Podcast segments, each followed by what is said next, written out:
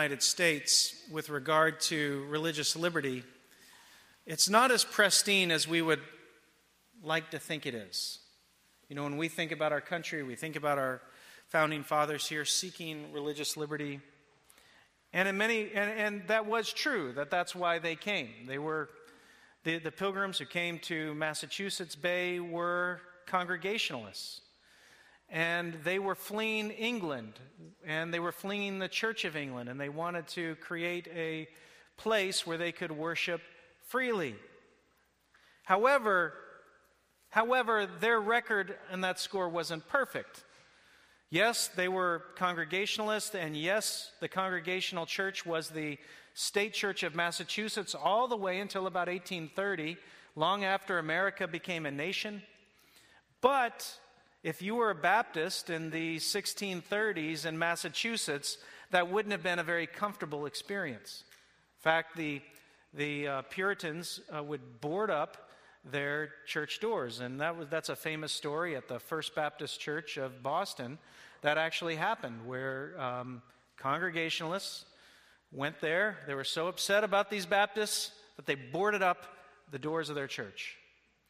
Well, then uh, we notice that uh, in the 1700s, Luke Goodrich, who's an attorney, a religious liberty attorney that we're going to talk about in a moment, um, he points out that in the 1700s that uh, the Quakers were then mistreated in America. And in the 1800s, when Roman Catholics came here from Europe, they were mistreated in America, and they were subjected to all kinds of government interference and regulation. And then in the 1900s, the Jehovah's Witnesses in America went through a time of persecution.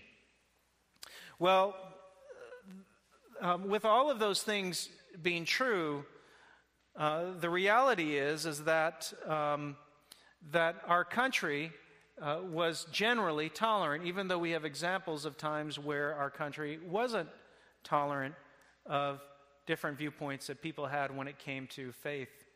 Uh, here's a quote from Luke Goodrich, who sums up the situation of our time. And Luke Goodrich is, a, uh, is an attorney, he works with the Becket Fund. He is a leading religious liberty lawyer. In fact, he wrote a book, Free to Believe, which is uh, which one, one magazine gave the award for being the Christian Book of the Year this year. But this is what uh, Luke Goodrich says For much of American history, common Christian beliefs were largely compatible with the prevailing culture.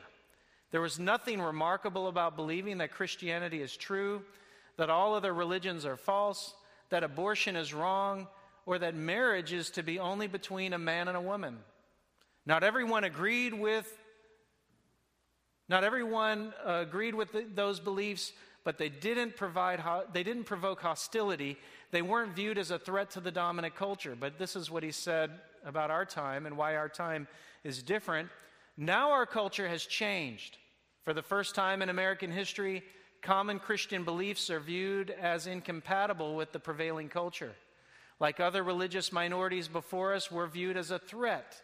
So religious freedom for Christians is under pressure like never before. This is from an attorney who's argued many cases before the Supreme Court in terms of religious liberty.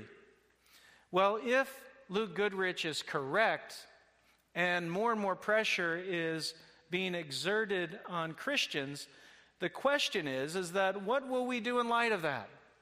As the culture begins to exert more pressure on us, will we give in to that pressure? As things get more difficult, will we more and more go along with those things? And, and ultimately, the question that we have to ask each of ourselves in this situation is, is whether or not Christ is worth it. Whether or not Christ is worth the suffering that is oftentimes involved in following him. Now, the reason that we're looking at this text is because we're looking at, we're looking at five testimonies about the birth of Jesus.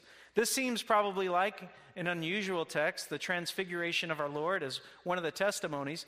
But the testimony that, that I'd like to give is the testimony of the Father. And he says something here that he said at Jesus' baptism. And the Father certainly was a witness to the birth of his Son, but the Father was also a witness to the whole life of his Son, and the Father has lived in perfect union with the Son for all eternity. Father, Son, Holy Spirit, one God. And so uh, this text gives us a perspective on the Father's testimony about his Son, Jesus. Well, again, the question for us is, is Is Christ worth it? Is Christ worth it? Well, the truth of the matter is, is that it is only in Christ that we find our highest meaning and purpose in life. It's only in Christ that we find our highest meaning and purpose in life. Now, just kind of to give you a little bit of context with the, with the scripture passage that we're looking at, shortly before the transfiguration, uh, God revealed to Peter that Jesus is the Messiah. Now, this was earth shattering because it was their belief in that day that the Messiah would come and would set up a political kingdom. Most people didn't have any any, any thought to the idea that the Messiah would come and suffer. Even though Isaiah 53 was there, it was sort of not integrated into people's thinking about the Messiah. And so there was a belief among the disciples, and there was a belief among the wider culture in Israel that one day the Messiah would come and he would lift the boot of, of Rome off of their shoulders and he would usher in a new age of peace. Now, it is true that all of these things will ultimately come to pass, but that wasn't his plan at that time. And so Jesus prepares him for prepares them for what a life in Christ will be like when he tells them that he is going to go to Jerusalem, that he's going to suffer, that he's going to die, but he's going to be raised. He also points out to them that if they want to follow him, they must be willing to take up their cross in order to do that. They need to take up their cross daily. And the point of this passage is to steel their hearts for the battles that are going to take place in the future in their life to show them that Jesus is certainly more than worth any sacrifice that is required to serve him. So, why is it that Christ gives us our highest meaning and purpose in life? Well, the answer is simple. And that is, is because there is no one else like him. There is no one else like him. Now, in the story, we notice that Jesus takes Peter, James, and John with him to pray up on a high mountain. Now, there's, this is, this, there, there, there's lots of debate about what mountain that will be. Traditionally, people believe that mountain to be Mount Tabor, uh, but uh, uh, the reality is, is that that was not a, a, really great location, particularly for what was about to happen, because there was a village on top of that mountain. And so, uh, more than likely, that's not where they went. Some people have suggested Mount Hermon. It is a, uh, it is a huge mountain. It's snow peaked much of the year, but uh, more than likely, that was geographically not in the, in the right area, and it was just too cold. There's, a, there's another mountain called Mount Meron and uh, just had a chance this, this week. It's probably Mount Meron. I, I had an opportunity this week just to go on YouTube. That's an amazing thing. For those of us who have never had an opportunity to go to Israel and see Israel, we can watch Israel on YouTube. And so uh, I had a chance to go on there, look up Mount Meron, just to kind of get an idea, a feel for this mountain. And it's a beautiful, in a beautiful, lush place. And at one point, you can look over and see the Mediterranean Sea, and then on the other side, you can see the Sea of Galilee, and it's situated just in this beautiful place. And more than likely, that's where Jesus went. We don't know if that's where Jesus went. Uh, it might be a little piece of trivia, but uh, more than likely, that's where these events take place. But what is more important is that we understand the reason why Jesus would have taken them up to a mountain, particularly for an experience like this. Now, um, one of the things, if you read your Bible closely, you will see that people often commune with God on mountains in the Bible. Let's take the first example, and that's, that's Eden.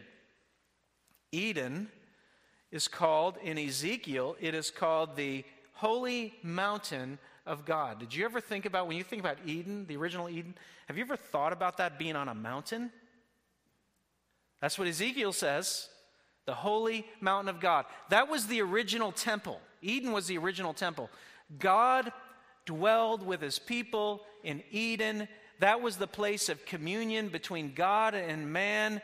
Adam was a kingly figure. He was God's vice regent. He was to go and represent God, but also he was a priestly figure. Adam was to mediate the blessings of God to the world. And so Eden was like a temple, and uh, it was also a mountain temple.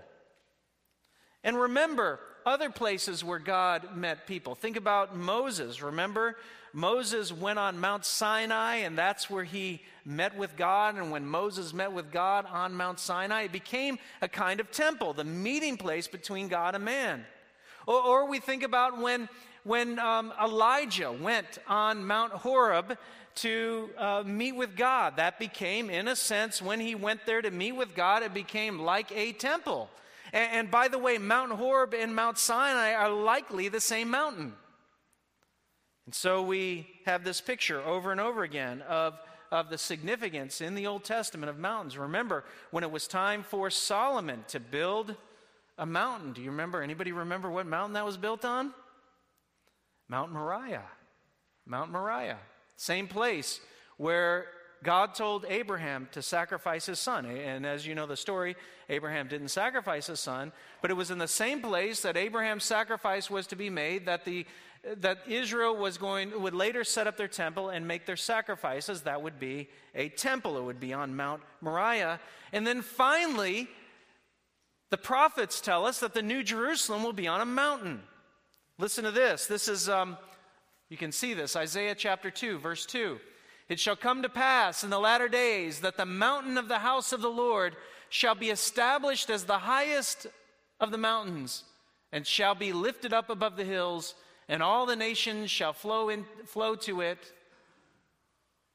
And so we have this picture of, of the New Jerusalem being on a mountain. So it was here in this mountain that Jesus is with his disciples. And if you read closely Luke's account, you will know that the disciples were sleeping uh, when all of this began. But Jesus was transfigured. And the word here for transfigured is, is the word that we get in English, metamorphosis. It's transliterated into English metamorphosis, sort of like when a, when a um, caterpillar becomes a butterfly, it goes through metamorphosis, it changes. And we notice that Jesus' face was like the sun. Sort of like when, when Moses came down from Mount Sinai in Exodus 34, his face was shining. So, Jesus at this moment, his face was shining like the sun. But, but, not, but, but more than Moses, Jesus' clothes had this white glow about them. And it gives us a taste of what heaven must have been like. Now, you can imagine this was at night. We, we believe that because the disciples had been sleeping.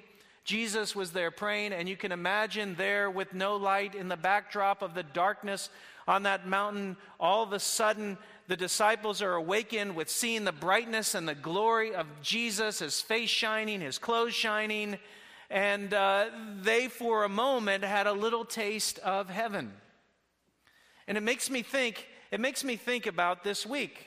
Our dear brother, Pastor Ken Nanfeld. Remember last week I told you the story about a person who got bad news that uh, his, he was going to have to um, he was going to have to uh, uh, pay because the dealer sent him a check, or not the dealer, but the manufacturer sent him a check, and that the dealer said it was meant for them, and he was going to have to pay them. And they said, I'm sorry, we have bad news for you. And then he said in return, Well, I have some good news for you that Jesus died on the cross for your sins and you need him in your life. And then the woman on the phone eventually she prayed, "Lord, I believe that you died on the cross for me and I need you in my life." In the middle of that phone conversation with the woman from the dealer. Remember I told you that story? I didn't tell you the name, but that was Pastor Ken. Story about him. And um, so think about Pastor Ken's experience on Monday. He went in, he was having surgery on Wednesday. He was going to have heart surgery. And on, on Monday, he goes in, he has his, his COVID test just to make sure he's all clear. He's not feeling well, talks to his son on the phone, wasn't feeling great, decided that he was just going to drive home. And then um, it was sometime between when he drove home and uh, later that night they, he, that he was gone. But, but think about what that must have been like for him in that moment. You know, here we are in this, this dark world, all of the trouble brewing around us. And then all of a sudden, he closes his eyes, whenever that was, and he opens his eyes to the glory of heaven. Jesus says in John chapter 14 that he will come back and take us to be with him that we may be where he is at. Can you imagine? Can you imagine what that was like for him? His desire all of his life was to see Jesus. I mean, ever since he was a kid, he had a, he had a passion for Christ. And it, and it overflowed into every aspect of his life. It overflowed into every relationship. And even to his last day, he was growing in his faith. Sometimes, sometimes when people that are close to us pass away, that, that other person serves as an accountability partner. Think about Pastor Ken and Adele, and, and he lost Adele just earlier this year. And, a lot of people, they, they, they uh, take their foot off the pedal spiritually when something like that happens. But the amazing thing about Pastor Ken was he just doubled down. He became more and more passionate about the Lord. He began to think more and more about heaven. And, and, so this is what he lived his life for. And then at that moment, he closed his eyes on this world and he opened them up. And the glory of the Lord in heaven, what was that like? Well, these disciples got a little taste of that here in these verses. You see this glory of the transfigured Jesus, and then Moses and Elijah show up and they're talking with Jesus. Now, what is the significance of this? Well, first of all, Moses is the one who gave the law, and Elijah was the greatest of the prophets. And so now you have two key figures of the Old Testament here who are speaking to Jesus. Moses is the one who brought the law, and Elijah was the one who called people to obey it. But there's more to it. Uh, we talk about the Old Testament, right? We're talking about the Old Testament, that part of the Bible that's before the New Testament, when uh, New Testament about Jesus. They called it the law and the prophets. They called the Old Testament the law and the prophets. So here you have the greatest representatives of the law and the prophets, the greatest representatives of the whole Old Testament, and now they are speaking to Jesus. And so we have this incredible situation a situation where the disciples should have just stood back and marveled and watched this as this was going on, maybe gleaned something from it. But you know what happens? Have you ever known somebody who has this tendency that when they get nervous, they just start talking? Maybe it's you. Maybe you're like that. Get nervous, you start talking, and then um, maybe maybe you talk so much that sometimes you put your foot in your mouth, and then you try to extract your foot. But the more you talk, the more the foot goes down the throat. Right? You ever experience that? Well, well, Peter had a problem like that. He considered himself the spokesman for the disciples. Uh, he was somebody who loved to talk, and so now he begins to he begins to speak and um, he said in verse 4 And Peter said to Jesus, Lord, look, it is good that we're here. He probably means that it's good that we're here to preserve the memory of what's going on. It's good that we're here. If you wish, I will make three tents one for you, and one for Moses, and one for Elijah. Um, this, is, um, this is actually a technical device uh, uh called polysyndeton in, in Greek. And this, this technical device means just simply means many ands, many ands. And so when, when you go through a passage of Scripture and you see a list of things, and, and you, you see that it, it might have one thing after another and there's no ands, just the way that we write it, that's called asyndeton. That means no ands. And, and so there's no particular importance to the way that that particular list is oriented. It's just like we would, we would orient a, a grocery, grocery list. But when you insert the ands in between each of the things in a long list, it means that you are giving equal weight to each one in the list. And that's exactly what I believe that is happening here. This is what I think Peter is doing. He is ascribing equal weight to, um, to Jesus and Moses and Elijah. He's going to make three tents, each one for each, uh, each one of these these figures that are in, in front of him. Now, scholars uh, have, have uh, written a lot of ink about what Peter was after. Was he referring to Israel's wilderness wandering when they lived in tents? Was he referring to the Feast of Tabernacles where they would stay in tents?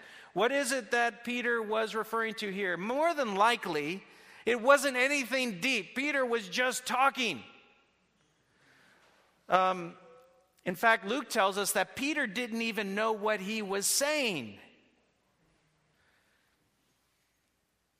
F. F. Bruce, the great New Testament scholar, typifies what Peter is saying this way the whole scheme, a stupidity. but, but one of the fundamental foolish parts of this is that, that he wants to ascribe some kind of equality between Jesus and Moses and Elijah. Now, maybe in the minds of the disciples, that means that they think that they're elevating Jesus in status and they're honoring Jesus in status. Well, we will see very clearly in the text that, that God the Father will have no part of uh, putting Jesus and Moses and Elijah all on the same footing. Now, we notice in verse 5 it says that a bright cloud overshadowed them. There's a very famous pastor in America. I think he's pastor of the second largest church in America. And it wasn't too long ago that he said that Christians need to unhitch the Old Testament from their faith.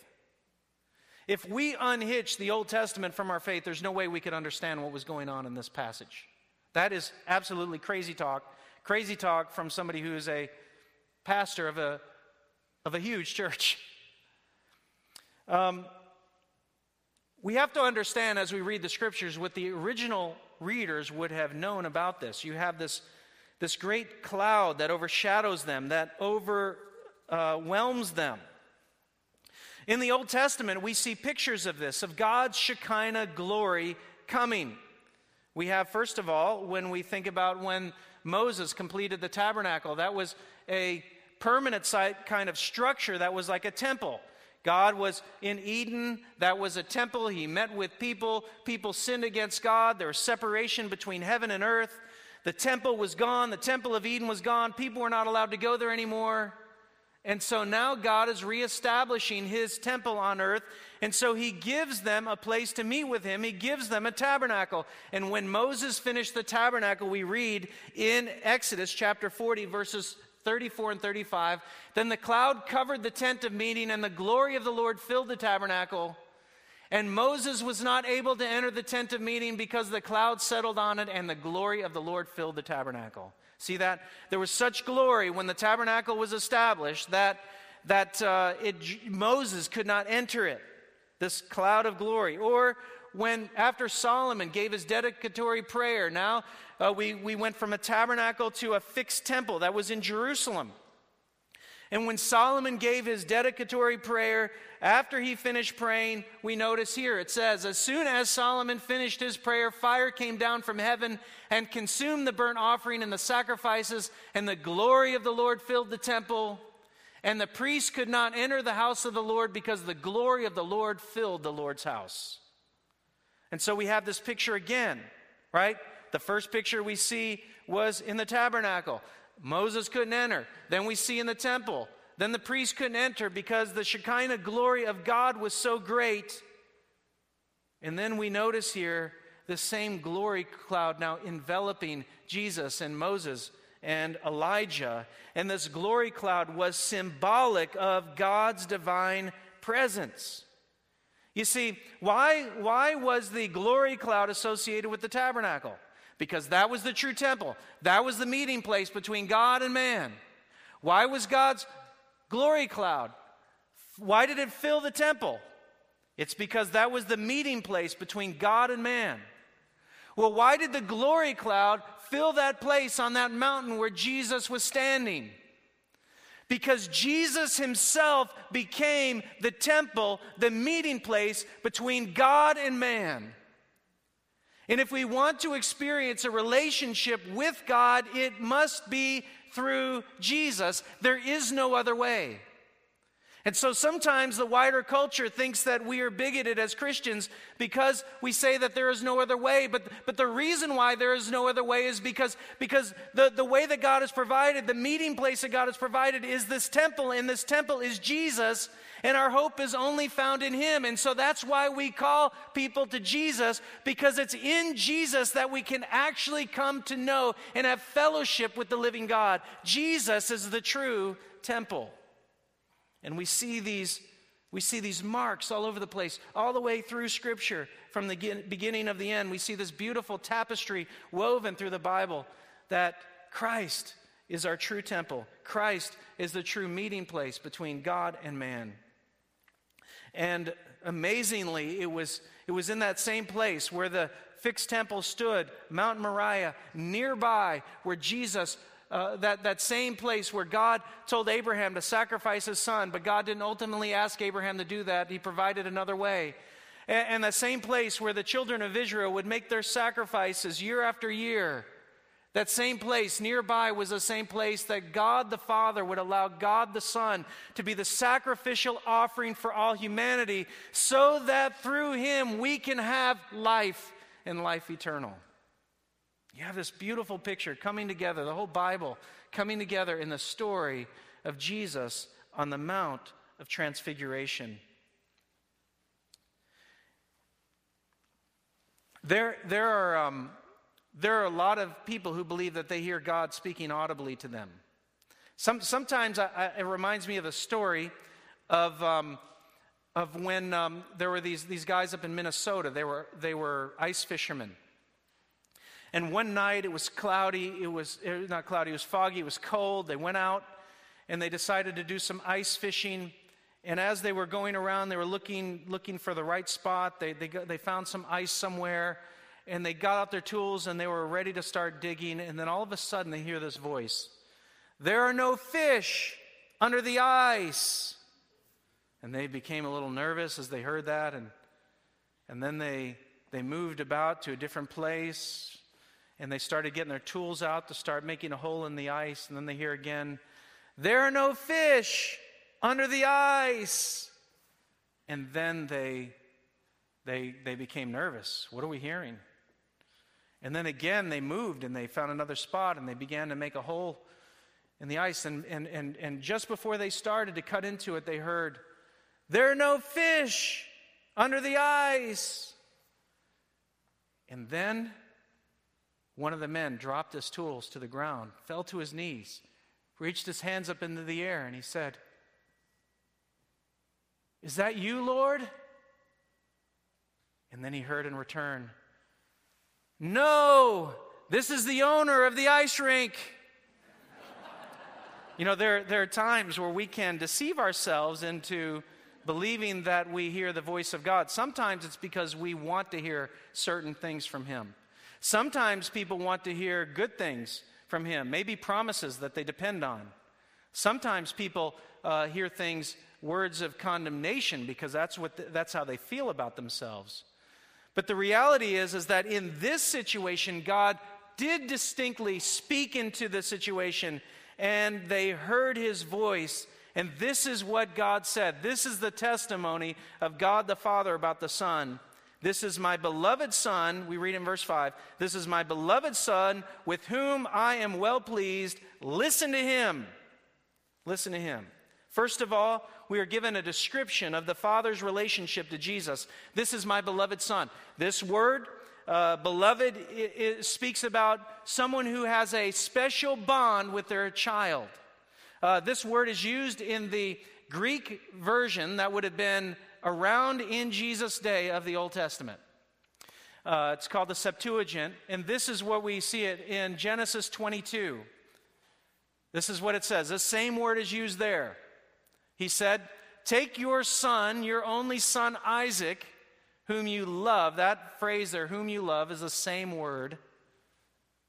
And go to the land of Moriah and offer him there as a burnt offering on one of the mountains of which I shall tell you. So here we have this, this word that God used of, or God intended for Abraham's son who he was to sacrifice, and the same word is used of God's son who he allowed to be sacrificed for us. I mean, you couldn't make this up. You couldn't make this up. You see the, the beauty of the language, the story of the Bible, how it's woven together so perfectly. This is his beloved son. Second thing we notice is he gives us a description about how the father feels about his son. He says, I am well pleased. I am well pleased. Uh, the word well pleased means to take pleasure or delight in someone. It's sort of like the pleasure and delight that maybe you feel in a, a niece or a nephew, a friend, a child, a son or a daughter. Uh, it's sort of like I've heard m- many parents often say, you know, uh, about their, their daughter, um, you know, I'd rather hear her play her violin and her little orchestra than go and hear an amazing symphony play. Rather hear that than the Boston Pops. Or they'll say about their son playing baseball, I have more fun going and watching my kid play baseball than I do going to a Red Sox game. And the reason why isn't because the little orchestra is better than the Boston Pops or the, the, the, baseball team that our kid is on is better than the Boston Red Sox. But the reason that we take such delight is because our child is part of it. And here we have the Father delighted in his Son, loves his Son I'm well pleased with him. And then we find the third description. It's how the Father wants us to respond to his Son. This is how the Father wants us to respond to his Son. He says, Listen to him. Here they have, they have the premier voices of the Old Testament, right? You have, you have Moses who gave the law. You have, the, you have the principal prophet of all the prophets, Elijah, there. And what does the Father say? This is my son. Listen to him. That's God's intention for every one of us. That's where we take our marching orders. It's from Jesus. It isn't from the world. It isn't from the news. It isn't from some other source. It is from Jesus. And if the winds of the world howl against us and the pressures come, well, they're going to come. But we're going to stand for Jesus and we're going to stand with Jesus because the Father says, listen to Him. And this is critical in our own lives because we have all kinds of other voices that are speaking into our lives. We notice as we read in verses 6 through 8 it says, And when the disciples heard this, they fell on their faces and were terrified. But Jesus came and touched them. And by the way, this word there for touching them means to embrace, it means to grab hold of someone. That's, that's the idea. It wasn't like he just tapped them on the shoulder. There was, a, there was this warm embrace there from Jesus. They were afraid. But what does he do? He comes alongside of them, saying, Rise and have no fear. I think about that sometime. You know, some of us are afraid to die. And nothing has brought this out more than COVID. So often you can look at people, there's a palpable fear in their eyes of death, even among Christians, even among mature Christians. I want you to know, I want you to keep this scene in your mind. These men were terrified. They had this, this early picture, maybe, of what heaven was like. And what does Jesus do in that situation? When they found themselves in such terror and fear, what does he do? He comes, he embraces them, and then he says to them, Rise and have no fear. What a beautiful thing. We, we can rely on that as Christians. Whether our time comes early or whether our time comes late, we can take comfort in knowing that we have a Savior who comes alongside of us and says, Rise and have no fear. The life that we have awaiting us is far greater than the life that we have here. Rise and have no fear. We are with Jesus. He is our protector. We don't need to fear. We don't need to live that way anymore. What a blessing this is. And when they lifted up their eyes, they saw no one but Jesus only. Jesus was the only one left. What was the point of that? Peter, don't put Elijah and Moses on the same level with Jesus. Jesus is the focal point of our life. He is the focal point of our faith. He is the focal point of our existence. And whether we stand or whether we fall, we fall with Jesus. This is the Father's testimony about Him. And so, what does this tell us about our relationship with God? Three things. Try to move through these quickly. Number one, our understanding of the Bible must be shaped by Christ. Everything that we read, when we read the Bible, we need to try to look at it through the, the lens of how Jesus shapes it. For instance, very often we as Christians will have people come to us and say, How come you worship on Sunday and not on Saturday? Why is that? Now, it's not wrong to worship. We can worship every day of the week, right? But, but why do we worship? Why have Christians for 2,000 years worshiped on Sunday instead of Saturday? In the Old Testament, didn't, wasn't Saturday the Sabbath? Wasn't Saturday the day of worship? Well, what did, what did Jesus do? There was a metamorphosis that came with Jesus. Jesus rose from the dead. And from the very earliest days of the church, Christians have been worshiping on Sunday as a celebration of the resurrection. So when we gather on Sunday, it is a celebration to remember that our Savior lives. And that's why we worship on Sunday. The reason that we do that is because every, every aspect, every avenue of the Bible should be understood through the lens of Jesus. And so it's really important for us if we are to understand our faith, if we are to understand how the Bible fits together, we have to, we have to immerse ourselves in the Gospels. We have to immerse ourselves in the stories of Jesus. We have to look at everything through His lens and then interpret it through the lens that He has given us to see the world. That's the first thing. The second thing is that our hierarchy of values must be shaped by Christ. Our hierarchy of values must be shaped by Christ. Now, this experience was a game changer for the disciples because they held Moses and Elijah here. They probably held Jesus here, but now everything's been reversed. The hierarchy of values have changed. Jesus is at the top of the rung. In fact, we can't even we couldn't even draw the other two on the scale in comparison to Jesus. And so so this reoriented their life. This reoriented the way that they thought about everything. And in the same way, this reorients the way that we think about everything. Remember about 20 years ago, um, everybody used to wear, I shouldn't say everybody, but, but like you go in a church and 60% of the people would have WWJD bracelets on. I think that it became even popular in the wider culture. People wore those things not even knowing what it was, right? But it, but it means, what would Jesus do? What would Jesus do? Remember that? Those bracelets? And the idea was that, that in our whole life, in every situation, that we think to ourselves before we do anything, that we think about what Jesus would do. So, this idea of, of allowing Jesus to shape our values affects the way that we think about our family. Maybe, um, maybe this, this time, Christmas, this, this is a time that might exacerbate tensions in your family, maybe in your extended family. Maybe there's that uncle out there that everybody's a little bit nervous about, whatever it is. The question is, is how would God call us to deal with that person? How would Christ want us to handle that person? Maybe it's with our children. How would Christ have us handle our children? Maybe we're people, when we go to our children, we come to them with truth. And we come with an iron fist, forgetting that we're supposed to come with truth and love. How does that reshape our relationships with our kids if we come to them with truth and love? Or maybe on the other hand, we're on the other side of the scale. We only come to our children with love and we embrace whatever they say and we embrace whatever they do and we never bring truth to bear. We come to every relationship with truth and love that affects every relationship. That's a hard balance. But that's the kind of balance that Christ is calling us to bring to our families and our relationships, maybe, maybe with, with our neighbors.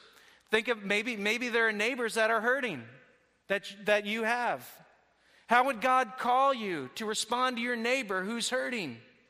How, how do we love them in a way that is honoring to Christ? Or maybe, maybe it's in our jobs. The reality is, is that our employer writes our check, right? But do you know who we really work for? We work for the Lord. The scriptures tell us that we are to work as unto the Lord. Whether we're paid a little or we're paid a lot, it doesn't matter. God calls us to go and do our work with a good attitude. He calls us to do, go and do our work in a way that will bring a good testimony about Him to the world around us, to those that we work with. some people are just a bear to work with, but we are called to love them. And we are to put Christ on full display in all those relationships. Or when it comes to our country, when it comes to the way that we serve our country, the way that we love our country. You know, we have this amazing gift in America that's very rare. In the history of the world, it's called self governance. And uh, you know, when, when Christians live under tyrants, th- they, have, they, have no, they have no recourse but to obey as long as that tyrant doesn't call them to do anything that is against God's law. They're to obey the tyrants and they have no recourse. But the reality is, is that God will hold those tyrants responsible. Hitler isn't getting away with what he did. Stalin isn't getting away with what he did. Mao isn't going to get away with what he did. All of the tyrants through history, none of them will get away with what they did. God will hold all of them accountable.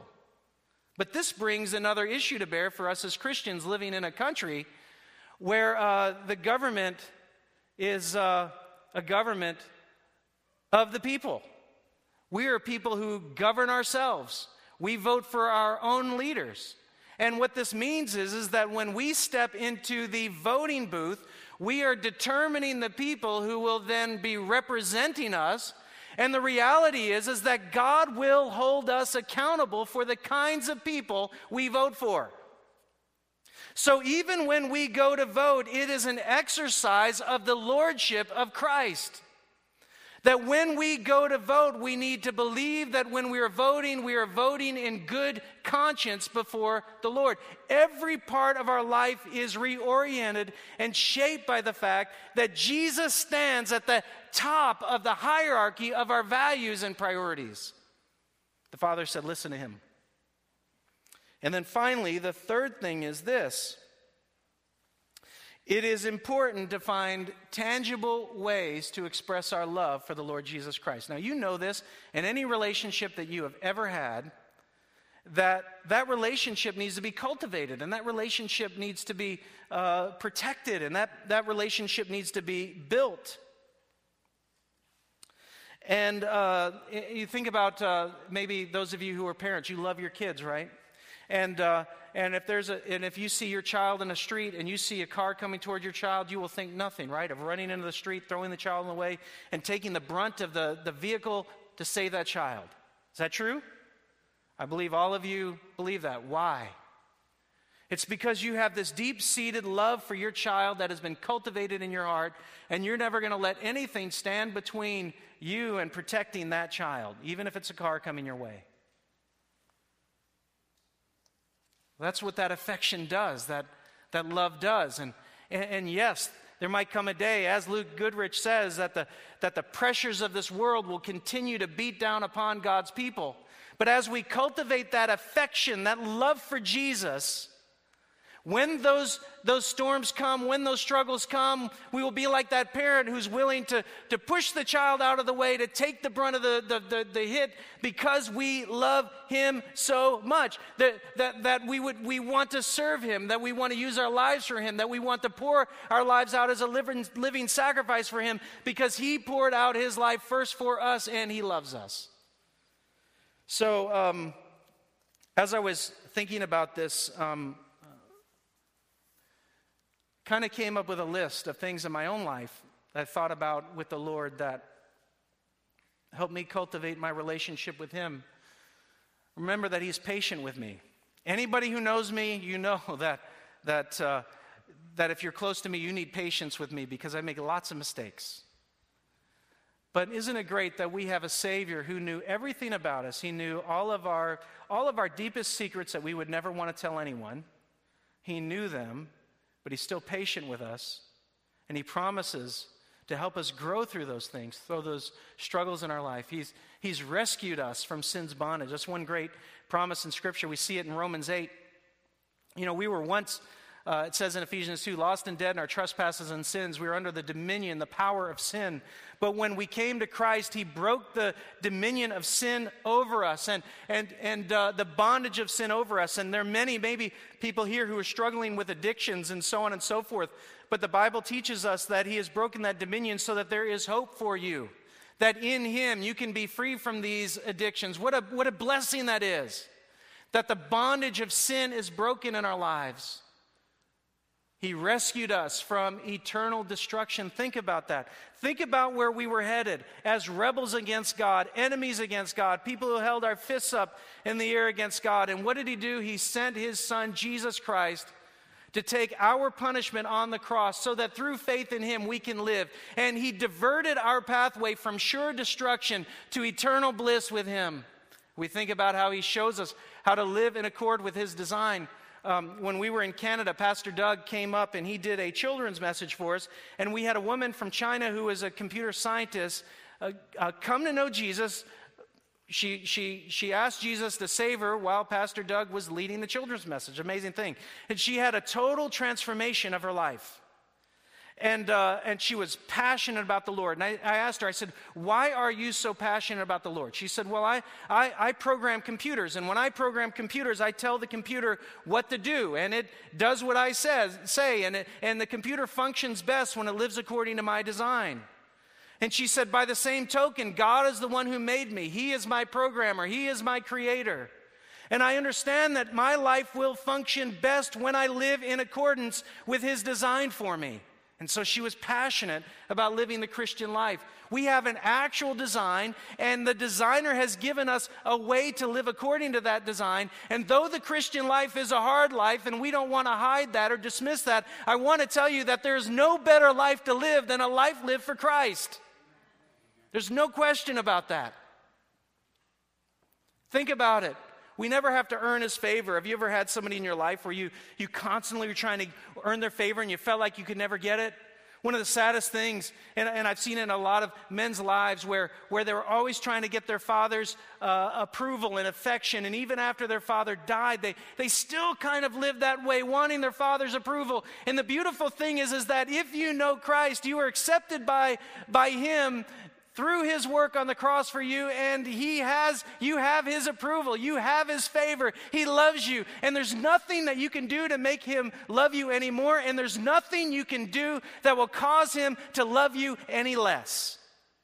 What a what a gracious god.